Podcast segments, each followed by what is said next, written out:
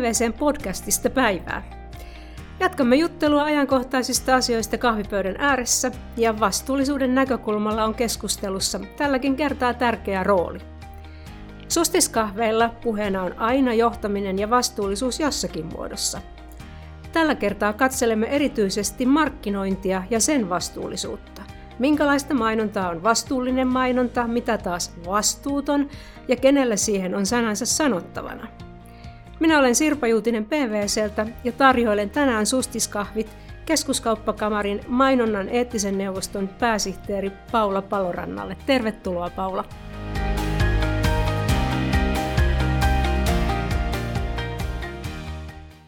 Mainonnan eettinen neuvosto, tuttavallisesti MEN, on elinkeinoelämän itsesääntelyelin.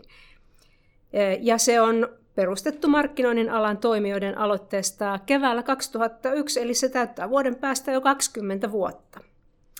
Noin vuosiin mahtuu paljon tapauksia, milloin huolta herättävät vähäpukeiset naiset mainoksissa, milloin taas väkivalta tai vähemmistöjen sortaminen. Viime vuosina mainonnan eettisen neuvoston käsittelyssä ovat yleistyneet myös aivan toisenlaiset kysymykset ja niihin palaamme tässä podcastissa vähän myöhemmin. Mutta Paula, olet ollut Menin pääsihteerinä alusta alkaen. Mikä oli alkuvuosien tyypillisen mainoksen asia, josta lausuntoa haluttiin mainonnan eettiseltä neuvostolta? Kyllä se sellainen tyypillinen keissi on aika vaikea määritellä, kun ihan alusta lähtien siellä on ollut kaiken tyyppisiä lausuntopyyntöjä ja, ja aina vaan tulee uudenlaisia tapauksia eteen ää, vuosien jälkeenkin. Mutta jos nyt yhden esimerkin annan, niin se, se liittyy hyvin tyypilliseen tapaukseen, eli syrjintään. Ja, ja silloin alkuvuosina nimenomaan yksi äh, case käsitteli miesten syrjintää, eli yksi yksittäishenkilö katsoi, että äh, erässä elintarvikemainoksessa mies esitettiin loukkaavalla tavalla stereotyyppisesti, kun mies oli mainoksessa nälkäinen, hän oli sen takia ärtynyt ja lopulta kun hän sai ruokaa, niin hän rauhoittui. Mutta neuvosto katsoi, että tämä mainos ei ollut hyvän tavan vastainen, eli mainostaja ei saanut huomautusta.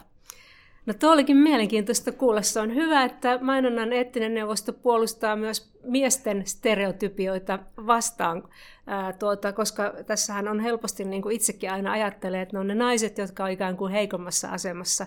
Mutta olipa hyvä, että toit tuon esimerkin esi- esiin. Mutta mitä jos otettaisiin tähän väliin pieni tietoisku mainonnan eettisestä neuvostosta, koska kuulijat eivät välttämättä tiedä, mikä se on, mitä varten se on? Kerrotko joitakin perustietoja? Joo, neuvoston tehtävänä on antaa lausuntoja yksittäisistä mainoksista tai tietystä muusta markkinointimenettelystä. Neuvosto ei ole viranomainen, vaan kuten jo alussa kerroitkin, niin yritykset, mainostavat yritykset, mediat, mainonnan tekijät rahoittavat neuvoston toimintaa. Ja itse lausunnot ovat luonteeltaan suosituksia. Eli siellä ei ole mitään, mitään sanktiota, jos neuvoston lausuntoja ei noudata, noudata, mutta yritykset kyllä yleensä hyvin näitä lausuntoja noudattavat. Mitä sitten, kun joku tekee lausuntopyynnön teille mainonnan eettisen neuvostoon, mitä sille asialle sitten tapahtuu? No ihan ensimmäisenä, kun se lausuntopyyntö tulee neuvoston sihteeristöön, niin neuvosto tutkii, että otetaanko se asia ylipäätänsä käsittelyyn, eli eteneekö se, pyydetäänkö vastausta mainostajalta itseltään. Ja suurin piirtein alle puolet kaikista lausuntopyynnöistä sitten lopulta johtaa siihen lausuntoon. Eli jos asia otetaan käsittelyyn, niin seuraavaksi kuullaan mainostajaa, että mitä hänellä, mitä yrityksellä on sanottavaa puolustuksekseen. Ja jos yritys sitten päättää, että se ei vastaa mitään, niin se ei silti estä tämän asian eteenpäin menoa. Eli siitä huolimatta, että ei ole vastattu, niin lausunto voidaan antaa. Kuka sitten voi pyytää mainonnan eettiseltä neuvostolta lausuntoa. Ja maksaako se, että pyydetään lausuntoa? No, tämä on nimenomaan tarkoitettu kuluttajille, eli kuluttajat voivat tehdä lausuntopyynnön maksutta. Mutta jos yritys haluaa pyytää lausuntoa, sekin onnistuu, mutta sitten joutuu maksamaan maksun. Ja toki järjestöt, viranomaiset voivat yhtä lailla pyytää lausuntoa, mutta niillekin erityisesti siis viranomaiset eivät tarvitse maksaa, mutta vaikkapa järjestöt, niin niillekin on sitten maksu. Ja jos yritys pyytää lausuntoa, niin onko se tämmöinen etukäteinen niin kuin kannanotto siihen, että että he haluavat tietää, että no onko tämä nyt ihan ok, jos me tämmöinen mainos laitetaan ulos. Voi olla kahden tyyppisiä tilanteita. Eli voi olla juuri tällainen, mitä kerroit, että pyydetään kannanottoa siitä, että me ollaan nyt suunnittelemassa tällaista mainosta, että onko tässä kaikki kunnossa. Eli siitä käytetään nimitystä ennakkolausunto. Ja niitä pyydetään aina muutamia kertoja vuodessa ja toki mielellään enemmänkin yritykset voisivat niitä pyytää.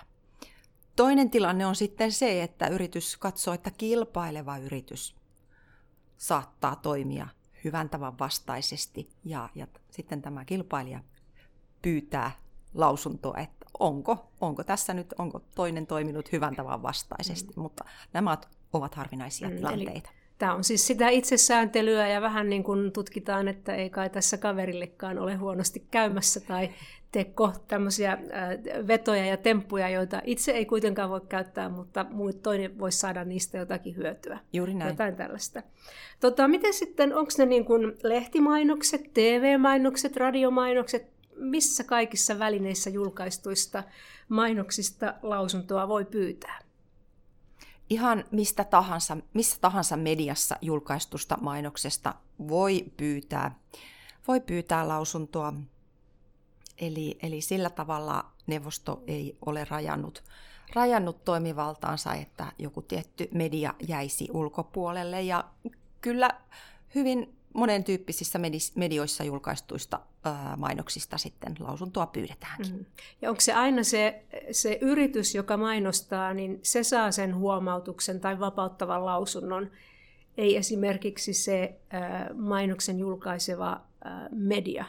No joo, lähtökohtaisesti mainostaja itse on, on vastuussa siitä omasta mainoksestaan, mutta kyllä neuvosto on viimeaikaisissa lausunnoissaan kiinnittänyt huomiota myös muihin mainonnan tekijöihin, esimerkiksi julkaisevaan tahoon tai, tai mainonnan tekijöihin. Ja, ja tällöin, tällöin on erityisesti painotettu sitä, että kukin on siinä roolinsa mukaisessa vastuussa. Mm. Esimerkkinä tällaisesta on esimerkiksi lausunto, jossa annettiin huomautus myöskin Instagramille, koska Instagramissa julkaistu mainos ei ollut tunnistettavissa mainokseksi ja, ja Instagram itse vain voi muuttaa sitä ää, merkintätyökalua, sen näkyvyyttä ja sen sanamuotoa, jotta se olisi mahdollisimman selkeä. Eli ei ole sosiaalinen mediakaan turvassa tältä neuvostolta, mutta me palaamme siihen vielä vähän myöhemmin Juuri uudestaan. Tuota, erilaisilta keskustelufoorumeilta huomaa joskus viitattavan menin jäseniin kuluneella termillä kukkahattutädit, mutta kyllä kun katselin niitä lausuntoja ja kuuntelen, millä tavalla niitä asioita käsitellään, niin ehkä niitä lausuntoja ei kuitenkaan vedetä tätien tai setien hatuista, vaan ne käsitellään tiettyjen kriteereiden avulla. Minkälaiseen kriteeristöön teidän antamat lausunnot nojaavat? Neuvosto soveltaa kansainvälisen kauppakamarin ICC-markkinointisääntöjä ja ja vain niitä. Toki siellä on myöskin neuvoston hyvää markkinointitapaa koskevat periaatteet, periaatteet joita sitten voidaan, voidaan soveltaa näissä tietyissä sukupuolten väliseen tasa-arvoon liittyvissä kysymyksissä, mutta pääasiassa sovelletaan ICC-markkinointisääntöjä ja täytyy todeta, että joskus Kuluttajat luulevat, että neuvosto myöskin voisi soveltaa lakia, mutta neuvosto ei koskaan sovella lakia, vaan pitäytyy näissä itsesääntelysäännöissä. Mutta entäs jos laki, tai jos se mainos on rikkonut jotain lakia, niin onko sitten, se menee jonnekin muuanne ikään kuin valituksena sitten? No se voi mennä, se voi mennä vaikkapa kilpailu- ja kuluttajaviraston kautta viime kädessä markkinaoikeuteen, mutta toki jos otetaan hyvin yksinkertainen tilanne, jos nähdään neuvostossa, että sinne on tullut lausuntopyyntö ja nähdään, että menettely on lainvastaista, niin kyllä se myös voidaan neuvostossa käsitellä, mutta ei vaan sovelleta lakia, vaan viitataan sitten niin sinne ICC-sääntöihin ja saatetaan joskus siellä itse lausunnossa todeta, jos asia on niin kuin täysin ilmiselvä, että kysymys on lainvastaisesta toiminnasta, niin saatetaan todeta, että se mikä on lainvastaista, niin on myöskin hyvän tavan vastaista. Mitkä kaikki seikat äh, kriteeristöä sovellettaessa vaikuttavat siihen, tuleeko mainokselle vapauttava lausunto vai huomautus? Miten sä meitä tässä valistaisit? No, hyvin monenlaiset seikat vaikuttaa siihen arviointiin. Siellä voi esimerkiksi voidaan kiinnittää huomiota siihen, että missä mediassa mainos on esitetty. Esimerkiksi jos lapsille sopimaton mainos on vaikkapa bussi, bussin kyljessä tai bussissa sisällä nähtävillä tai muulla julkisella paikalla, niin silloin sitä saatetaan sitä mainosta arvioida sitten siitä käsin, että, että tota, lapset eivät voi välttyä näkemästä tätä mainosta, vaikka se ei ole heille sopiva, niin se vaikuttaa arviointiin. Myöskin samantyyppisessä tilanteessa, jos mainos esitetään tv lasten katseluaikaan tai radiossa aikaan, jolloin lapset saattavat kuunnella radiota, niin nämä seikat otetaan huomioon. Ja toki sitten esitystavalla on aina merkitystä. Eli siellä saatetaan ottaa huumori huomioon tai, tai liiotteleva esitystapa, joka on hyvin tavanomaista mainoksissa, että, että liiotellaan kovasti ja sillä tavalla joko, joko sitten halutaan korostaa jotakin asiaa tai halutaan, että, että mainoksesta välittyy humoristinen vaikutelma. Eli näillä seikoilla saattaa olla merkitystä. No miten sitten sellainen asia, että, että kun Menkin on nyt kohta 20-vuotias, 19-vuotias ja siinä aikana vaikkapa asenneilmasto on, on niin kuin Suomessakin muuttunut aika paljon ja meidän suhtautuminen erilaisiin vähemmistöihin on tullut ehkä myötämielisemmäksi. Tai sanotaanko, että ainakin nämä on nämä ääripäät ehkä kärjistynyt ja, ja kuilua niiden välille tullut. Otetaanko, onko tämä sellainen asia, joka otetaan huomioon, kun tulkitsette näitä kansainvälisen kauppakamarin sääntöjä ja mietitte, että onko joku, joku mainos nyt ok vai eikö se ole ok? Joo, no ensinnäkin äh, ihan jo kun katsoo näitä ICC-sääntöjä, niin siellä, siellä todetaan alussa, että näitä sovelletaan aina ottaen huomioon se maa, jossa mainos on esitetty, kulttuurikysymykset. Eli tietty mainos saattaa olla, olla hyvän tavan mukainen meillä täällä Pohjoismaissa, mutta se saattaisi tulla arvioitavaksi täysin toisella tavalla, jos sitä arvioitaisiin Etelä-Euroopassa, Keski-Euroopassa, joka sitten on konservatiivisempaa noin yleisesti ottaen. Ja, ja näin ollen myöskin sitten aikojen myötä yksittäisessä maassa se hyvä tapa, se arvio, käsitys siitä, että mikä on hyvän tavan mukaista, niin saattaa sitten muuttua. Eli tänä päivänä joku mainos saatetaan katsoa hyvän tavan mukaiseksi, vaikka se ei välttämättä olisi sellainen ollut 40 vuotta sitten.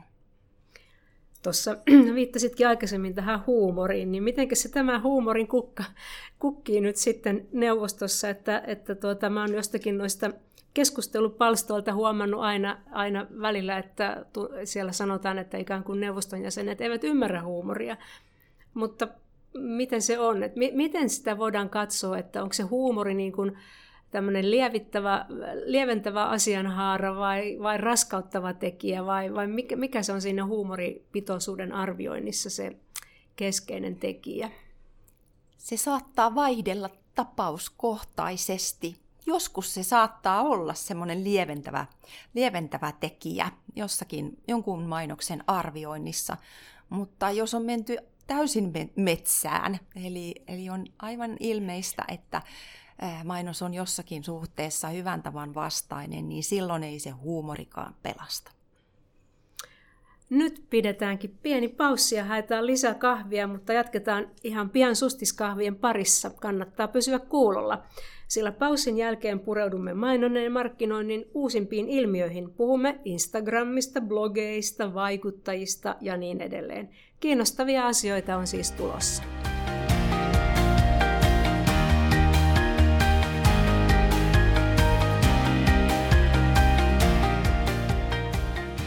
Sitten jatketaan Sustiskahvit-podcastia. Tällä kertaa vieraanani on keskuskauppakamarin mainonnan eettisen neuvoston eli MENin pääsihteeri Paula Paloranta. Jatketaan keskustelua mainonnasta ja sen eettisyydestä ja otetaan nyt myös vastuullisuus mukaan.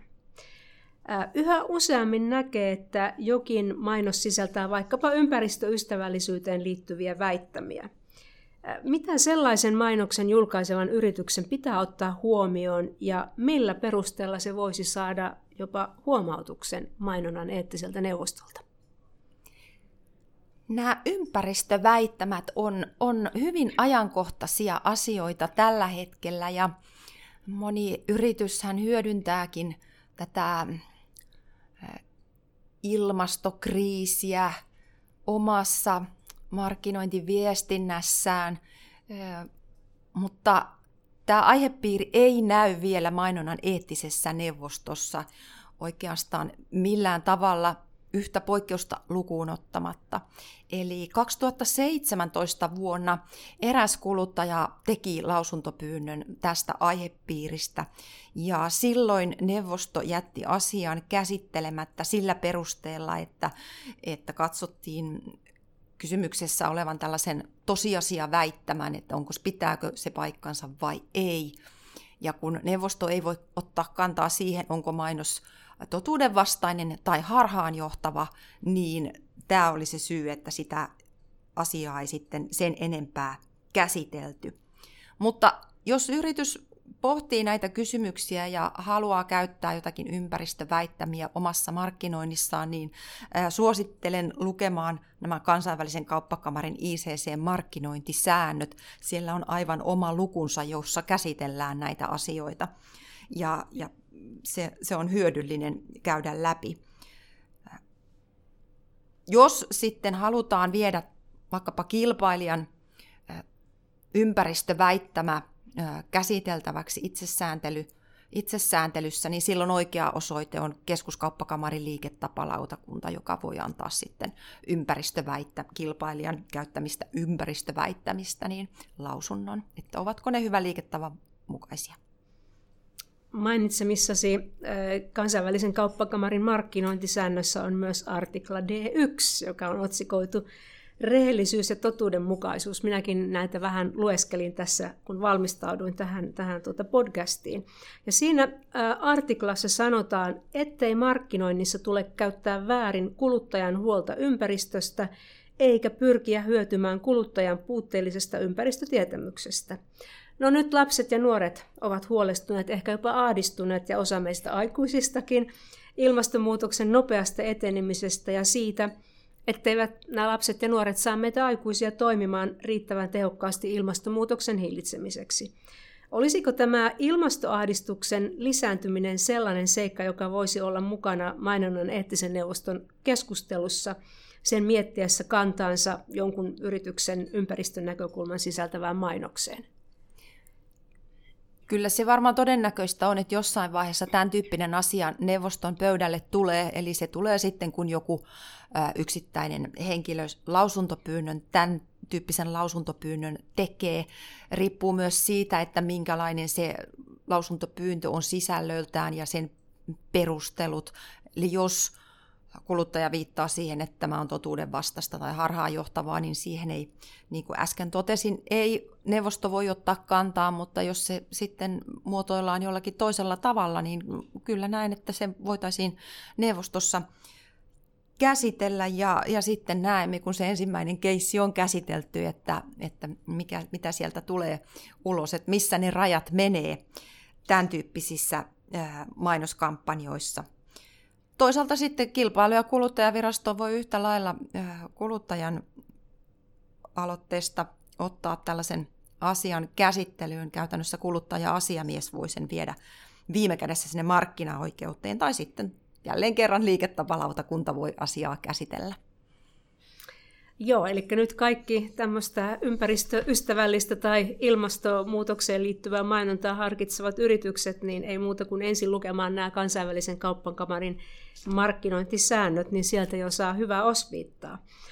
Mutta nyt kun sellaisin tuossa läpi verkossa, kun teidän nämä lausunnothan julkaistaan siis verkossa, ja katselin niitä vuoden 2019 aikana annettuja vapauttuvia lausuntoja ja huomautuksia, niin merkille pantavaa oli se, että suurin osa huomautuksista näytti tulleen mainonnan tunnistettavuudesta.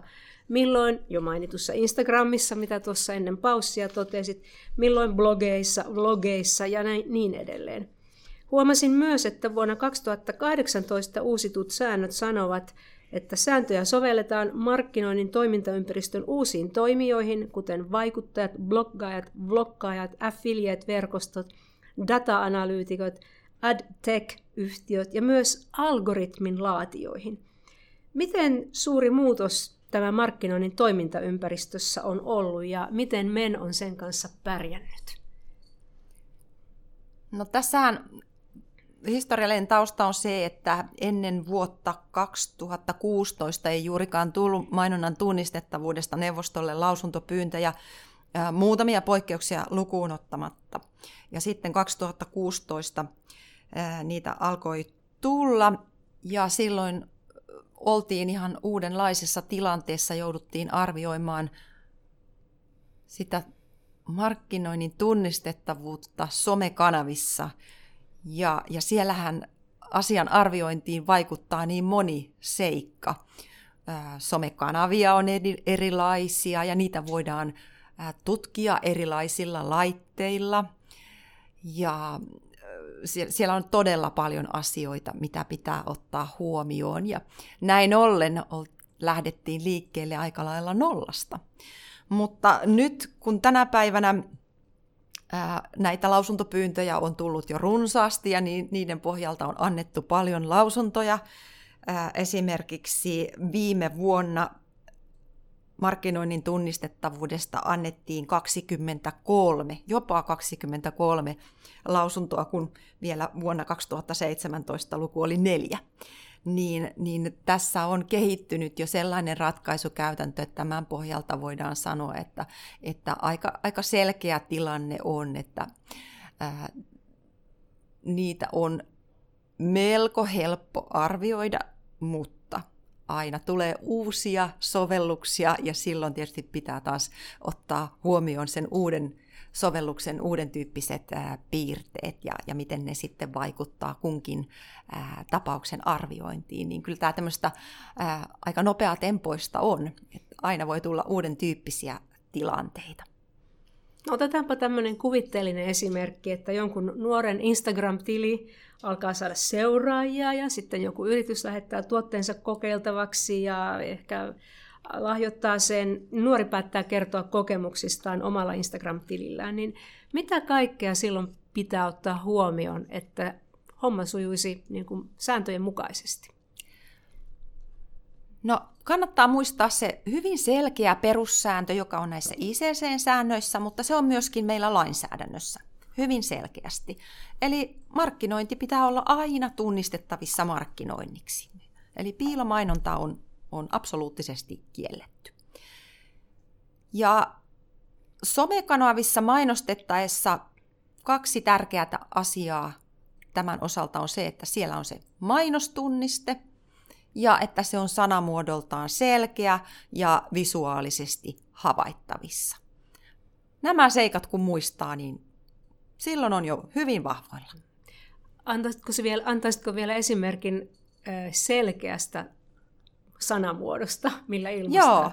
Joo, hyvin paljon on, ei niin kovin selkeitä sanamuotoja, mm. mutta neuvosto on monissa lausunnoissaan todennut, että ilmaisu mainos on selkeä mainostunniste. Hyvä. Entäs kaupallinen yhteistyö, onko se riittävä? Sitä äh, ei ole enää viime aikoina mainittu esimerkkinä selkeästä sanamuodosta. Mutta yksikään mainos ei ole saanut huomautusta sillä perusteella, että siellä olisi ollut merkintä kaupallinen yhteistyö. Tuossa edellä, kun viittasin markkinoinnin sääntöjen uusiin kohtiin ja siellä algoritmin laatijat on niin kuin mielestäni yksi mielenkiintoisimpia lisäyksiä niiden joukossa, joihin sääntöjä sovelletaan. Avaatko vähän, että minkälaisiin asioihin silloin kiinnitetään huomiota? Neuvostolla ei ole vielä yhtäkään sellaista ratkaisua, jossa olisi mainittu algoritmin laatija vastuutahona – mutta varmaan tulevaisuudessa sellaisiakin tapauksia sitten tulee. Käytännössä voisin kuvitella, että nämä tilanteet linkittyvät mainonnan kohdentamiseen verkossa. Mutta tähän asti meillä ei ole sellaisia tapauksia. Jää siis vähän nähtäväksi, että, että koska tapaus ensimmäisenä, ensimmäisen kerran tulee teille ja miten sitä sitten viedään eteenpäin. Mutta mielestäni tuo on hyvä asia, koska et, et se on otettu mukaan, koska kuitenkin niillä algoritmilla niihin voi sisältyä syrjintää ja, ja ne voi todellakin, niin kuin sanoit, kohdennuksena kohdentamisen niin osua väärään joukkoon, kenelle ei ole tarkoitettu tai, tai mikä ei ole hyvän tavan vastaista ja, tai hyvän tavan mukaista, anteeksi. Tuota, tässä kun on nyt muutamaan kertaan vilahdellut minunkin puheessa hyvän tavan mukaisuus ja sinulla myöskin Paula tuossa jo ennen paussia, niin pohditaanpas vielä vähän tätä asiaa. Mitä se tarkoittaa, kun men tutkii sitä, että onko markkinointi hyvän tavan mukaista? Onko siinä hyvällä maulla mitään tekemistä? Se on erittäin hyvä kysymys, koska hyvin monissa lausuntopyynnöissä vilahtelee tämä maininta siitä, että tämä mainos ei ole hyvän maun mukaista. Mutta hyvä maku on täysin eri asia kuin hyvä tapa. Tai ehkä ne osittain menevät päällekkäin joissakin tilanteissa, mutta ää, hyvä, tai sanotaanko näin, että huono maku ei ole kielletty. Jos huonon maun mukainen mainos myy, niin mikä ettei. Sittenhän mainos on, on tehnyt tehtävänsä. Mm. Mutta silloinkin sen siis pitää olla hyvän tavan mukainen. Juuri niin. niin. Joo. Aivan oikein. Eli hyvän maun vastaisia saa tehdä, mutta ei hyvän tavan vastaisia Joo. mainoksia. Sitten me olemmekin päässeet jo perinteiseen taikasauvakysymykseen. Jos saisit jotakin tapahtumaan markkinoinnissa ja mainonnassa taikasauvaa heilauttamalla, mitä toivoisit? Tässä aihepiirissä, joka on hyvin säännelty, toivoisin sitä, että yrityksiä ei enää rasitettaisi enemmillä e, vielä lisäsääntelyllä, vaan pikemminkin olisin sitä mieltä, että sääntelyä tulisi purkaa – aika useinhan ne tulee ne lisäsäännöt sieltä EU, EU-sta käsin ja, ja tota, silloin asialle ei sitten mitään voi, jos, jos EU:ssa on, on jotakin päätetty, mutta meillä Suomessa välillä sitten sorrutaan siihen, että pistetään vielä lisää, eli Suomi lisää siihen EU-sääntelyyn päälle. Ja tämä on se toinen toiveeni, että, että näin ei enää tehtäisi, että yrityksillä on muutenkin aivan, aivan, aivan tarpeeksi omaksuttavaa tässä nykysääntelyssä.